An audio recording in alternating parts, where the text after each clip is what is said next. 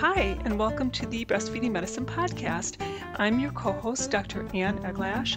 I'm a clinical professor in the Department of Family Medicine at the University of Wisconsin School of Medicine and Public Health and a board certified lactation consultant.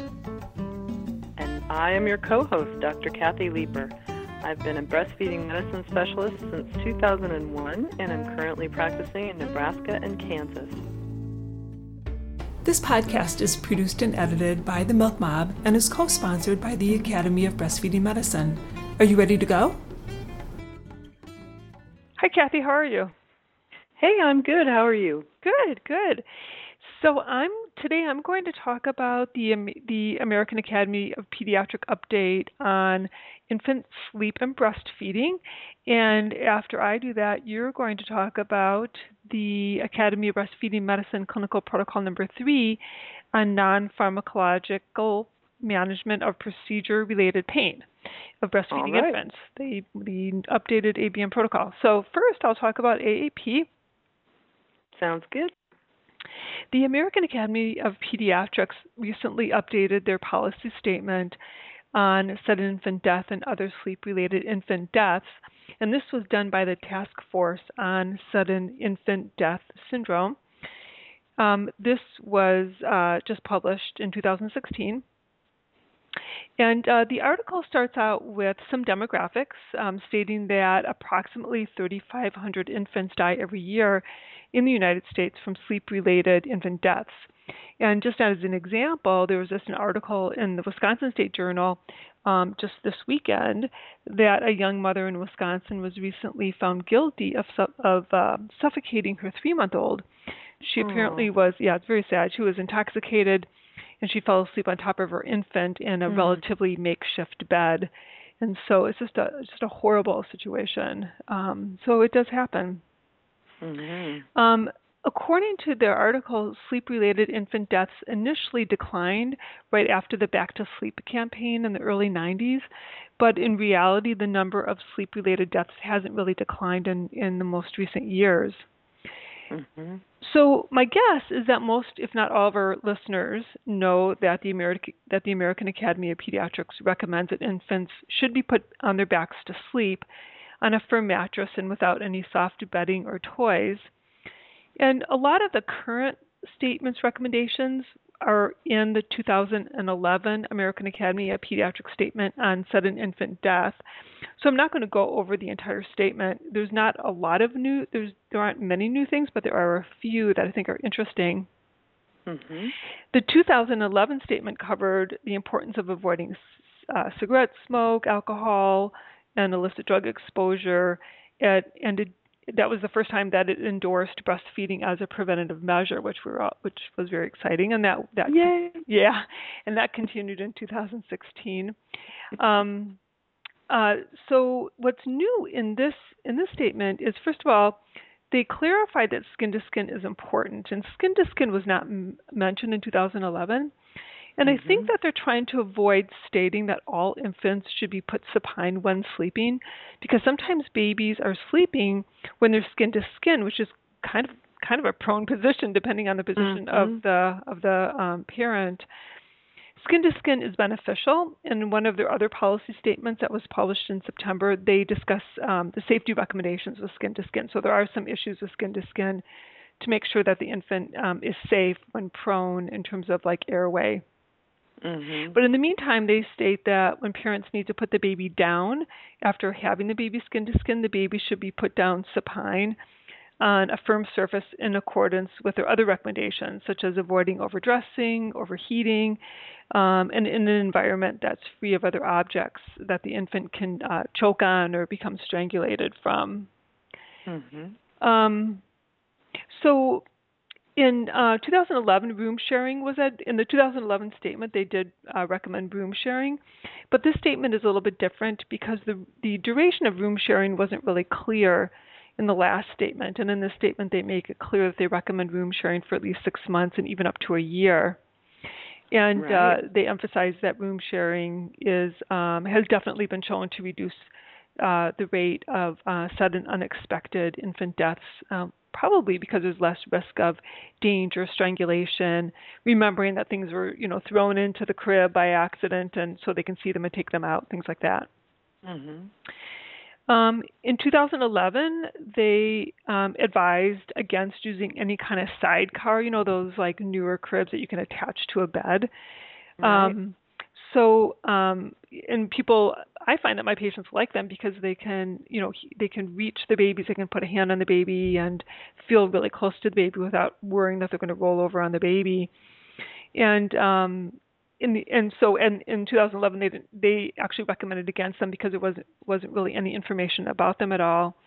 And in the updated statement, they now say that the Consumer Product Safety Commission has uh, safety standards for these, and Mhm. so they recommend that it's okay to use a sidecar that meets the commission's uh, standards. Um, but they do state that there's really no data on the Mhm. risk of unexpected deaths with those things, um, or whether or not they're protective of sudden infant death. Not yet. What is that? We don't have any data. We don't have data yet. Not yet. Yeah, eventually more people use them. Mhm. So the 2011 statement um, emphasized for mattresses, but it didn't mention anything about memory foam. Um, but now the, the, the statement specifically says to not put uh, babies down on memory foam or or those mattress toppers.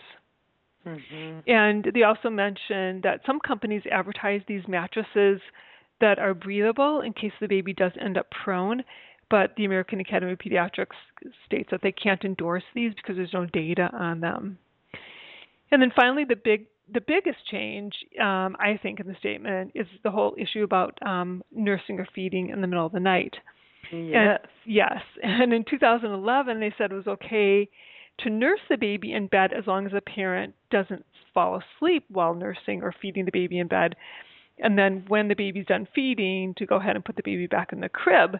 But um, you and I both know that that's not really what happens, right? Because especially Right. if mom's breastfeeding, she's going to fall asleep.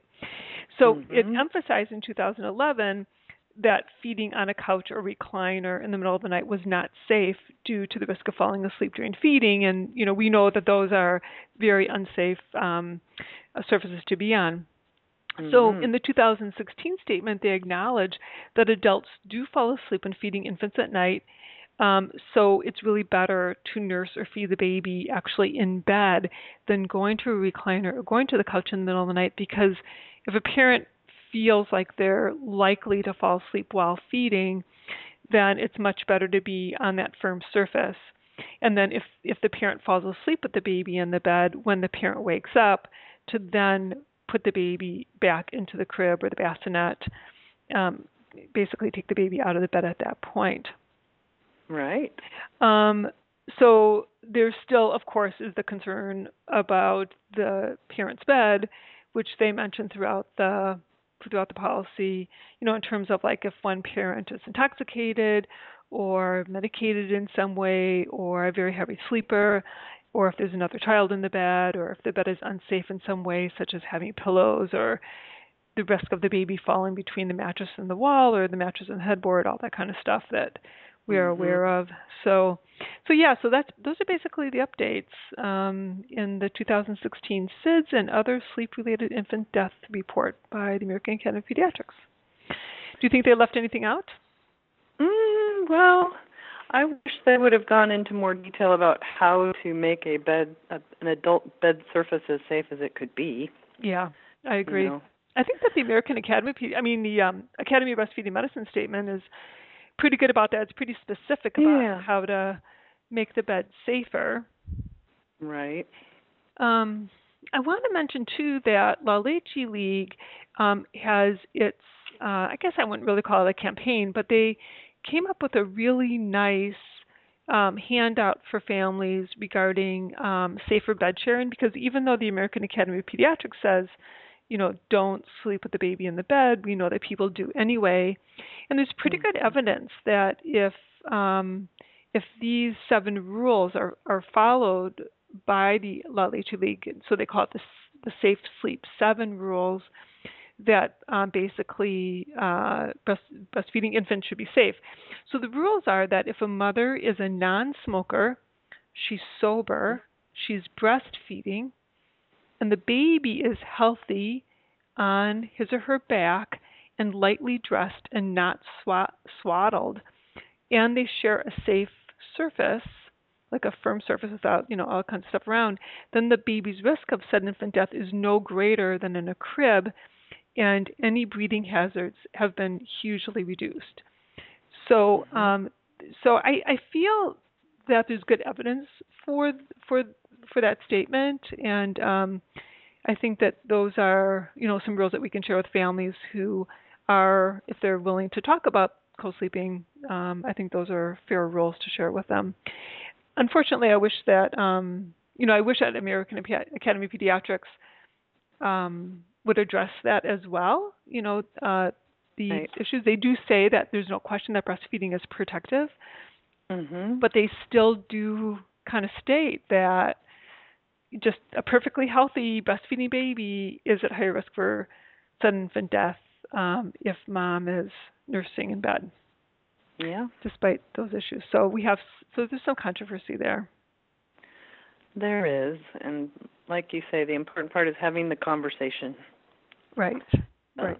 directly with the parents. Right. I think that um, some of the consequences of the last um, AAP statement are that parents have become very, very freaked out about having their babies in bed to the point where they're just so anxious because they do they find that they can't really sleep because the baby's up often the baby's happiest if the baby mm. is snuggled or skin to skin and they just they absolutely will not bring this baby into bed mm-hmm. and then they're worried about the couch and the sofa. And i feel that there's just um these parents are just you know um are walking besi- the floors and walking the, the floors. Yeah mm-hmm. they're beside themselves. Um and so i actually find just for their mental health that i oftentimes will say you know why don't you just take your baby in bed? And i would say that common response is i just can't do that. I just absolutely mm-hmm. can't do it. So I think we um, we still don't have an answer for those families and on um, how to how to help them get some sleep and their babies to get some sleep too. Right, and that extends into the hospital setting. You know, I mean, yes. It's, it's not as long a period of time, but it's a very vulnerable, sleep deprived period of time. And I look forward to the day when we can have a way that mom and baby can both rest soundly safely. Right, right. And I think I think that um our hos- one of our hospitals in Madison is looking at having those sidecars um Great. in the hospital. Yeah, I think that would and you know, the other thing about having the bassinets in the hospital is that if a mother had a C section or she's sore or not feeling stable, to lift the baby out of that box. That's a long ways away. It's a long mm-hmm. ways away, and then actually having to lift the baby and bring it over. There have been babies that have fallen um, mm-hmm. because of moms not having a firm grip. And so having it really uh, attached to the bed in its own little area makes a lot more sense. Yes, I think so. Yeah. Okay. So so you're going to talk about the Academy of Breastfeeding Medicine protocol number 23. Number 23. Yeah. Yeah. Called Non-Pharmacological Pain Management of Procedure-Related Pain in the Breastfeeding Infant. It's newly revised and recently published in our journal. Sarah Reed Strempton, an anesthesiologist in Washington, D.C., and Larry Gray, a pediatrician in Chicago, wrote the revision. Great. The purpose of this protocol is to provide healthcare professionals with evidence based guidelines on how to incorporate non pharmacological or behavioral interventions to relieve procedure induced pain in the breastfeeding infant. So we know that we do routinely subject newborns to painful procedures like vitamin K and vaccinations and heel sticks. And so this protocol is about what we can do to decrease the amount of pain that they're experiencing. Um, in term newborns, the first choice for decreasing pain in babies is having a sing who are having a single painful procedure like a heel stick is breastfeeding during the procedure and it's important to know that it's not helpful to put a baby to the breast before a procedure, then take them off the breast to do the procedure, because it's been shown they do not respond any better than those babies who didn't get to go to the breast at all. So they must be at the breast during the entire procedure to to receive the full benefit. If the baby refuses to latch on at the time they're to have a procedure, then skin to skin contact with mom or somebody else if mom's not around can be comforting. And not surprisingly, if you combine skin to skin with direct breastfeeding, it's been shown to provide superior pain relief over skin to skin alone or sucrose alone. Yeah, so I had a question about that because um, mm-hmm. when I think so, that means that if moms do skin to skin and breastfeed, I, I kind of think of that as being funny because, um, okay, does that mean that mom is taking off mm. her shirt and bra and the baby's right. up down? Which I think mm-hmm. that a lot of mothers, like in my office, are not going to be super comfortable having the phlebotomist come in to do bra while they're like. Yeah, you would have to. Yeah, you'd have to be prepared for that, I suppose, with a gown yeah. that opens in the front and all of that. Yeah. Plus they're they're there for the baby and not for themselves and so, you know, right. they may yeah, so that's kind of interesting. So Yeah. Yeah. There would be some logistics to hammer out, but yeah. um I suppose once moms understood that it was helping their kid out, they might be willing to do that. Yeah, I think it's been more the staff, the office. Yes, and it would be more work to let the mom disrobe and such. Right. Halfway. So, okay, so so far we have direct breastfeeding, skin to skin with or without direct breastfeeding as both effective strategies to deal with pain relief. Next is warmth that has been shown to have an analgesic effect of its own, which a baby would be getting during skin to skin, but if that's not possible, a radiant warmer could be used and the smell of human milk alone has been to reduce pain in several studies. So if a baby were refusing to take the milk for some reason, just smelling it can be helpful. Yeah, that's interesting. yeah. Sucrose, as I think everyone knows, has been shown to be an effective analgesic for newborns and young babies for lots of minor procedures like heel sticks and venipuncture and injections, but not for lengthy or more invasive ones like circumcision or um, even bladder catheterization if baby's over 30 days age.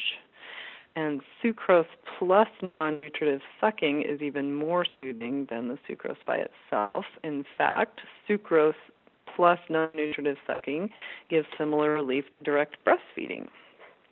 This is done by dipping a pacifier or a finger in 24% sucrose solution and then having the baby suck on it, starting about two minutes before and then during the procedure. If sucking is not an option for some reason, then the um, sucrose solution 0.5 to 2 mLs can be given directly um, or orally with a syringe two minutes prior to the procedure. And um, it's important to note that 24% sucrose placed directly into the stomach does not have this analgesic effect. It has to be placed in the mouth. Mm-hmm. So sucrose and glucose both appear to appear to be equally effective, but sucrose has been shown in one study to work better than breast milk when it's not obtained straight from the breast. So if the baby will not latch for a procedure, then uh, sucrose given while the baby is skin to skin, according to this one study, might be a, better analgesic than express breast milk while skin to skin. Mm-hmm. But we certainly need some more studies to verify that. Mm-hmm. Um, lastly, sucking alone on a pacifier or a finger is somewhat soothing by itself. So it's better than nothing if breastfeeding human milk, skin to skin, sucrose and glucose are all not available at the moment. Sucking is better than nothing. Mm-hmm. Um, for yeah. preterm babies, there's less research on this topic, um, and the ABM protocol makes recommendations for babies at least 27 weeks gestation, just admitting we don't have enough data on earlier preemies to say much. So for babies at least 27 weeks, excuse me, start over. So, for babies at least 27 weeks gestation, recommendations are similar to the term newborns in that skin to skin, or smelling human milk, or a pacifier dipped in sucrose or water to suck on, or sucrose given orally, all can be effective strategies. But the dose of sucrose is smaller, it's 0.1 to 0.4 mLs of the 24% solution. And studies on preemies have been shown to be most effective when given two minutes before immediately before and two minutes after a heel stick, specifically as the procedure. Mhm. Um, yeah. I think this was such a good protocol. It was really great.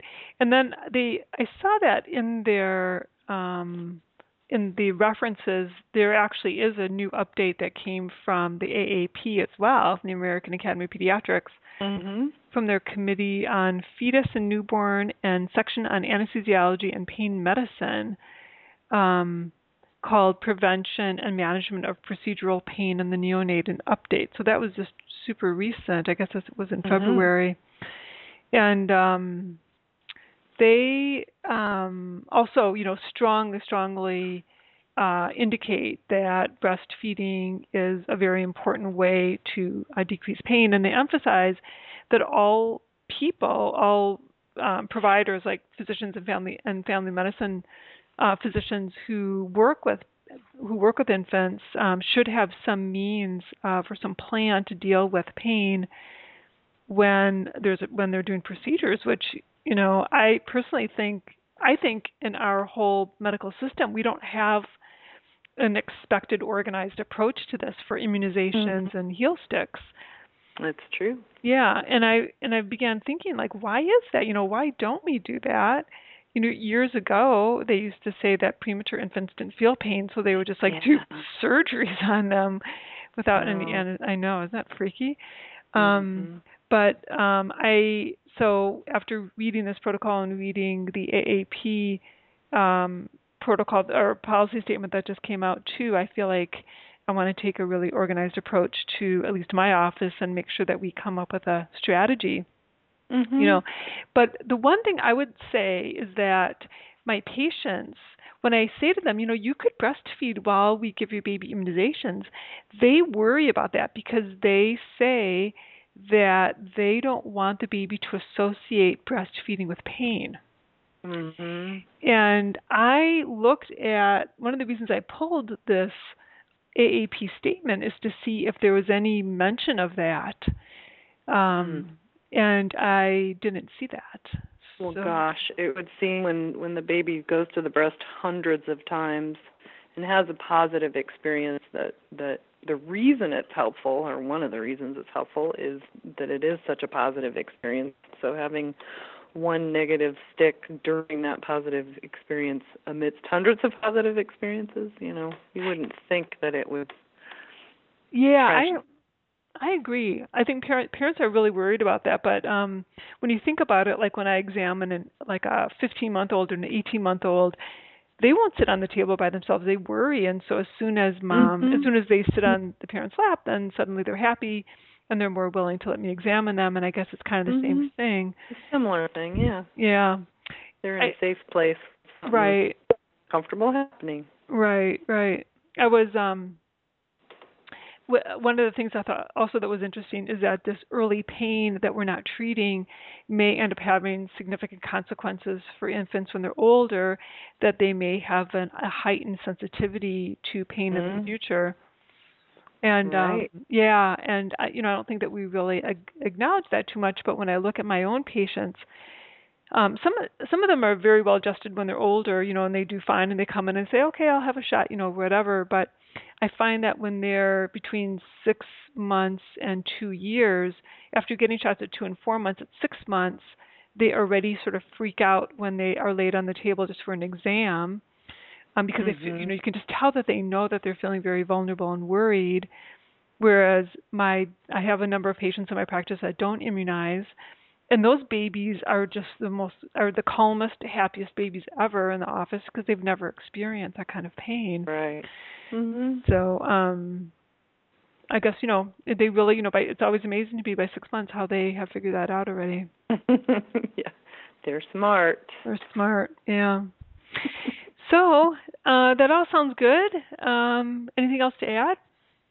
Yeah. Um, oh, I was going to say add that um, in the premature set, there's a study about um, babies between 32 and 37 weeks, showing human milk was just as effective as sucrose. So it's counteracting the prior statement that we have one little study that says sucrose is more effective than expressed milk. Hmm. So stay tuned. They're they're they're contradicting each other in those two um, slightly different age groups. Yeah, and these are Mhm. probably not humongous studies either. You know. No, they're not. Yeah. They're not. Right. They're a small number. Right. And unfortunately, there's even less information when you get over one month of age in the term baby set. Um, between one month and a year, there's not much in the way of research um, except in the sucrose um, that it continues to be effective for minor procedures to a year.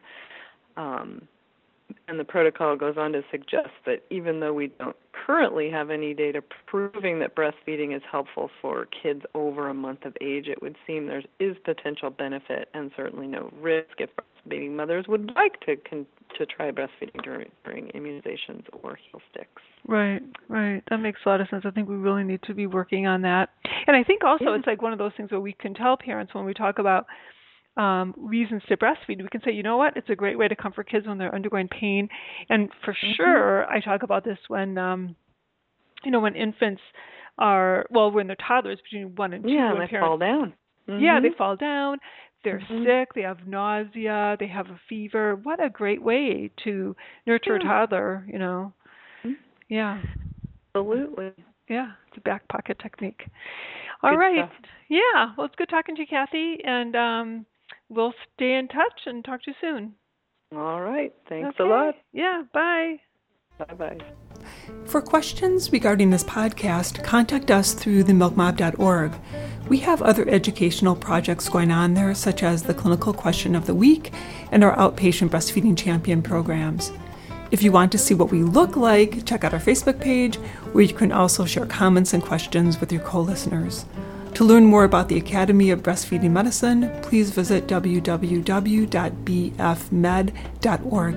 Thanks for listening. We'll be back with you in a few weeks.